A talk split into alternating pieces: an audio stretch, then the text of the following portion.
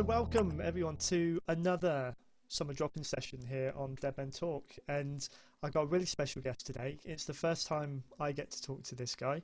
He is a fellow author from across the pond, Andrew Hess. Welcome to the show. Thank you for having me. No problem. How are you out there? How's how's life out there at the minute? Uh, it's it's hot. The air, the air conditioner had broken, so we just got it fixed today. So like, it's finally starting to calm down in the house. Just what you need this time of year. You know, bring Oh on, my god. bring on autumn. So, uh, um, just just for the purpose of uh, everyone that's listening, anyone who might not be familiar with yourself and your work, just just give us a bit of an intro, sort of who you are, where you are, what sort of led you into the writing world. Firstly, Uh, sure. Uh, so uh, people know me as the king of cliffhangers. Uh, I write a lot of uh, mystery, suspense, and uh, my readers were the ones who actually dubbed me the king of cliffhangers because I just uh, they always want to wring my neck because I give the whole story, but they I I do a little plot twist at the end to make you wanting the next book, like in the worst possible way. Um, but they all love it. So um, I actually I I'm originally from New York, and I moved down to Georgia about a year ago. I'm in the uh, the northern Atlanta area. Cool. I started writing in 2005 when I was in college, and didn't put anything out until 2011. And I started with a free verse poetry book, and then kind of started going into my novels. Uh, the first uh, novel I put out was a government conspiracy novel, uh, fictional piece. Always a good place to start, I think. It's just, it was just about a um, basically like the government hiring 20 year olds to basically go out and kind of kill off like you know their their enemies essentially Cool. uh, and they're basically just being too stupid and too naive to be like oh hey let's say no to this like hey let's just go ahead and do it you know like so Apparently, there's probably a lot of people out there with that attitude as well. So uh, Probably, you know, especially when you and the the twist for them was that the main character they were dangling his mother's uh, death over him to be to say, well, we'll let you get revenge for her her murder, and we'll tell you who did it. So that was the like the the icing on the cake for him, and he's like, I got to do it, I got to do it, you know. So um, that was the that was the book that actually started it all. That was the one that got me into writing in the first place. Cool. And there, I just started writing uh, murder mystery books, detective novels, romance, suspense. Yeah, So Did you? uh, Is there anything that makes you decide to write in a particular genre, or is it just where the mood takes you when you start? it's writing? really wherever the mood takes me. Um, I really, I just wanted originally just to do the government conspiracy novel, and I was just white. I was reading and watching way too much like detective shows and detective novels and everything. I'm like, I really want to make one. So I did a female detective and wanted her to be like this super like, you know, like badass woman that just like takes on everybody. You know, she's not going to take any BS from people and and then that started on its own path. And then i kept seeing like a lot of people going into romance and i was like let me try my at it you know? Let me just see what i can do. Yeah. so i started doing that and started romance books romance suspense books. Um, i wanted to like write out um, kids books so i started to do recently kids books um, i wanted to actually put on like my own spin to horror books so that's going to be coming out eventually Cool. so it's like mood just really hits me at that time. That's brilliant. Because I, uh, I've, I've written. I'm, not as prolific as yourself. Um, I'll get to that in a minute. I'm really impressed by the amount of books that you've actually been able to to write. Um, but yeah, so I spanned over the horror into um, children's books last year, and um, yeah, I mean, I- I'm always interested with with people who who write across multiple genres as to what sort of takes them in that direction. Me, it was quite natural. It was, you know, I'm a dad. I was reading a lot of kids' books That's what happened. With, Years going around, yeah, yeah. Have you um have you had sort of feedback from readers um on your books, which have then, like you just mentioned, sort of comments or anything that have made you think, you know, at that point, I'll I'll try something over this side. You know, Uh, is it something that you you feel you wanted to do, or you you you're happy to be led by your readers as well? Well, the the going across multiple genres was definitely more of me driven than my readers. Uh, my readers have definitely been happy with anything I put out, and um, but I have listened to them when it comes to uh, other situations. Like um, I, I've actually the fourth book in my detective series. Um, I let one of my very like very passionate readers read actually in advance, and, and before I even published it, nothing. And she's just like, "This isn't your typical work." She goes, I, "I'm actually a little disappointed." I went, "Really?" So I said, "What? Tell me what I need to do." And she let me have every bit of like what she was thinking.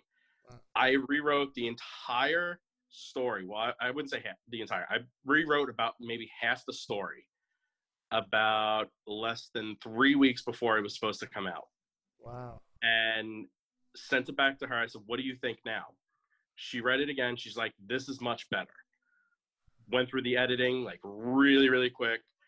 Put it back out uh, right on time. I think I delayed it by maybe a week, and I was just like, uh, you know, this is this saved me because I, I would I don't like putting out anything that I think is going to be you know yeah. trash or garbage, you know.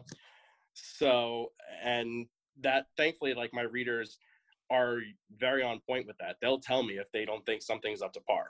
Yeah. Yeah. So you you got a you got a, a fan base that you can trust. You know, yeah. And you know, I think having people like that is what shapes you into a better writer because you can take not criticism but feedback, however constructive it is, it's constructive. Um, you can then credit that to them, and I think that's great when they know that they've helped develop it in some way. Absolutely, you keep them then, which is brilliant. Yeah. So, um, so the big question for me, because I'm I'm a writer who who works sort of full time as well, so it's it's still quite very much sort of a hobby or sideline for me. I've not been able to make any kind of living out of it or anything. The amount of books that you've been able to write, I mean, is, is it is it? Do you have other things going on, or is it really just get up and write sort of thing? No, it was a lot of different things. So in the beginning was a little bit easier to put out a lot more. Um, you know, obviously in the very first like couple of years, it was like, let me get like one book out a year. Then it was let me get out two books a year. And then I started picking up speed, and I think at one point I put out like four or five books in one year. Wow. And all I really had at the time was I was getting married, and that was pretty much about it. It was go to work, you know, worry about getting married, and writing. Brilliant. And I was able to just crank them out. And then within the six months after being married, uh, we ended up getting, uh, you know, we conceived our first child, and um, he was born, you know, probably about a year and a couple months after we actually had gotten married. Oh. And I was like, oh man, I'm like, this is this is hard. I'm like, it's really difficult to ba- to balance being a husband, a father, working full time, and doing the writing. Yeah. It slowed down my process tremendously, but somehow I'm still finding like just like a, an hour here two hours here wherever i can yeah. just like get something going and trying to like aim for like at least two three books a year cool. and you still got the inspiration coming to you which is the the yeah. important thing do you have do you have spells where you you know like say days or weeks at a time where there's just nothing there or okay. are you constantly inspired no there's there's definitely times where it's just like there's nothing there i'm writing a book right now and i the the first draft of it, I had everything outlined, but it wasn't as much passion into it, and I was just kind of like, you know what, just let me just keep pushing through, just keep pushing through. You'll get there. You know, just that's what you know the next draft is for. Yeah. And I'm on that second draft now, and that passion just like kicked in, and I I'm up to the fifth or sixth chapter in the in the rewrite and I've already increased my word count by about 16,000 words. wow. and, it, and it's just like it just took a whole like new level to this story and I'm like this is awesome. I'm like I can't wait I can't wait to see what the finished product is going to be of this book now because it's just like that passion just really kicked in on it. That's brilliant. And that's I think um, when you when you I hate rereading my work. I must admit. So when it's out there, I kind of just leave it alone. But when I've gone back and read it, it's like reading it as a reader. It's almost like you're reading it for the first time. Yeah. Um, so that kind of process, I can I can understand. If you're going back through the second draft, you're probably seeing gaps in there. You're getting new ideas. You're falling in love with it all over again. Yep. Yeah, before it's even finished, which is uh, take some inspiration from that.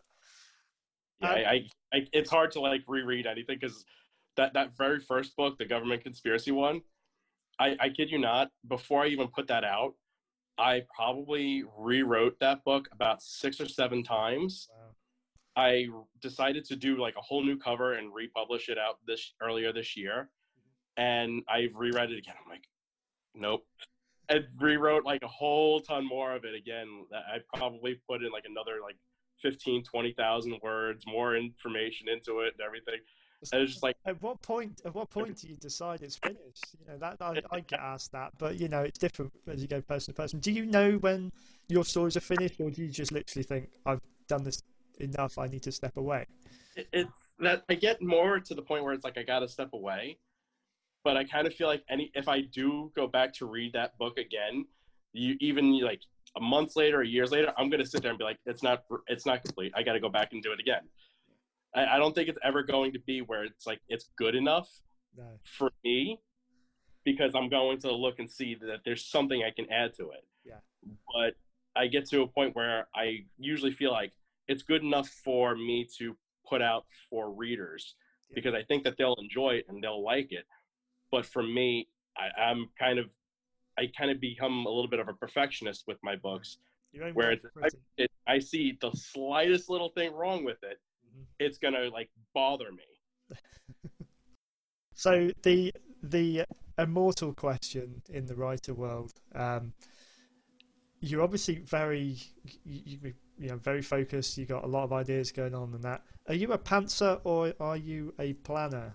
When it starts to when you start writing it out, have you got storyboards everywhere? Do you plan your books before you start writing them, or do you just I- start writing? them? I I do like one outline, and then you. So I used to go strictly by the outline, and that was it. And then I did w- the very first uh, romance suspense book I did, number one fan, and that one I went way off the grid on. Right. I maybe did like the first few chapters according to the outline. And then may, I would say probably by like chapter six, seven, somewhere around there, I just went like way off the mark on it. And I went whole other level where the whole outline basically got scrapped except for the ending. and everything else like flying by the seat of my pants, coming up with like things. It was the it was probably one of the hardest books for me to write Right. and somehow it still came out like really amazing and it was probably one of the highest word count books i i put out Right. and it was but i so now it's become all right i'll outline things but i'm still kind of kind of deviate off a little bit but find a way to reel myself back in Yeah, yeah. you got to have the the big. I, I guess when I do it, because I don't plan, I can't do it. I've not got time nor the patience for that. Um, I want to one day be a lot more structured, but as long as I've got, again, I probably have the ending before I've got anything else. So then I, I really do write a book backwards, but then I'll start in the middle, and I'll pad it out, and it it changes. That's what I I do really enjoy that, because I think you're really going with what inspiring you at the time. Is there any one of your books that if someone was to ask for one if they were going to pick any one of your back catalogue and for you to say this represents or this is what I'm most proud of or this most represents my style or you know uh, which one would you pick? Uh, that's hard. Really it, it's hard because uh, it's there's two of them are always like my babies. So it's just like those two i i always say like i love to really talk about them. I i can't really say which one clearly defines my style because like i said it's always ever changing. It's it's uh, never like the same.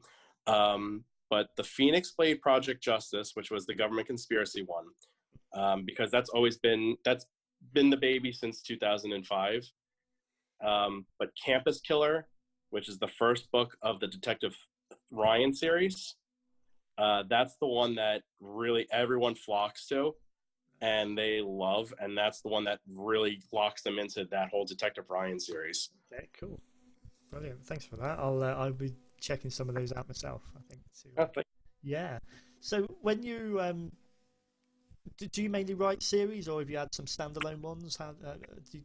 I definitely have some standalones, and even some of the books that are in the series can essentially be their own standalone books. Uh, but they they definitely read a lot better when you read them in succession. Um, I did one book um, that was a psychological fiction book called "Trapped Inside: Living with Agoraphobia." Ah, okay, yeah, I've seen that. I, I did did check that out. Actually, I was intrigued by that one. Yeah, um, I, I, that one was just like something I wanted to just try to bring awareness to. Yeah. I wanted because a lot of people don't really understand social anxiety, hmm and that's a very uh, I wouldn't say uncommon, but it's very um, misconstrued. Like a lot of people just think immediately, like if they have ag- agoraphobia, it's just like you can't leave the house at all. Mhm. Which, for the most part, yes, but there are people who have varying degrees of agoraphobia. And there are some people who don't want to leave their house at all. There are some people who they can leave, but only under certain circumstances. And it was something that I wanted to just bring awareness to for people. Uh, so that that on its own was uh, a standalone book, and I've done a couple other ones. I did um, a um, a woman's divorce book, uh, Finding Strength. Wow. Um, I do want to eventually capitalize on that, not capitalize, but like evolve it a little bit more Yeah. to to other parts. Um, and then I had a, another one called Learning to Love. So it's another uh, story about a woman who is in a marriage, but she falls out of love with her husband, and she's actually a teacher. A former student of hers, who's graduated like years and years earlier, uh, comes back into her life, and he's like one of those playboy, like rich guys type of thing. He wants to just go and you know get with her because he's just like man like she was hot when like i went to school. You know it'd be like great for me to like put that notch in my belt. And somehow like she starts to fall for him. He starts to fall for her as something more than just like a physical attraction. And it's just it's a story that doesn't end the way people think it's going to end Okay, that's enough to hook them in. yeah Brilliant. Cool. The um, go back to the the the agoraphobia one. Um, I I can get on board with that. I, I'm not sort of suffer of that. But social anxiety has been something that I have uh, experienced within the last few years, or yeah, probably more than that.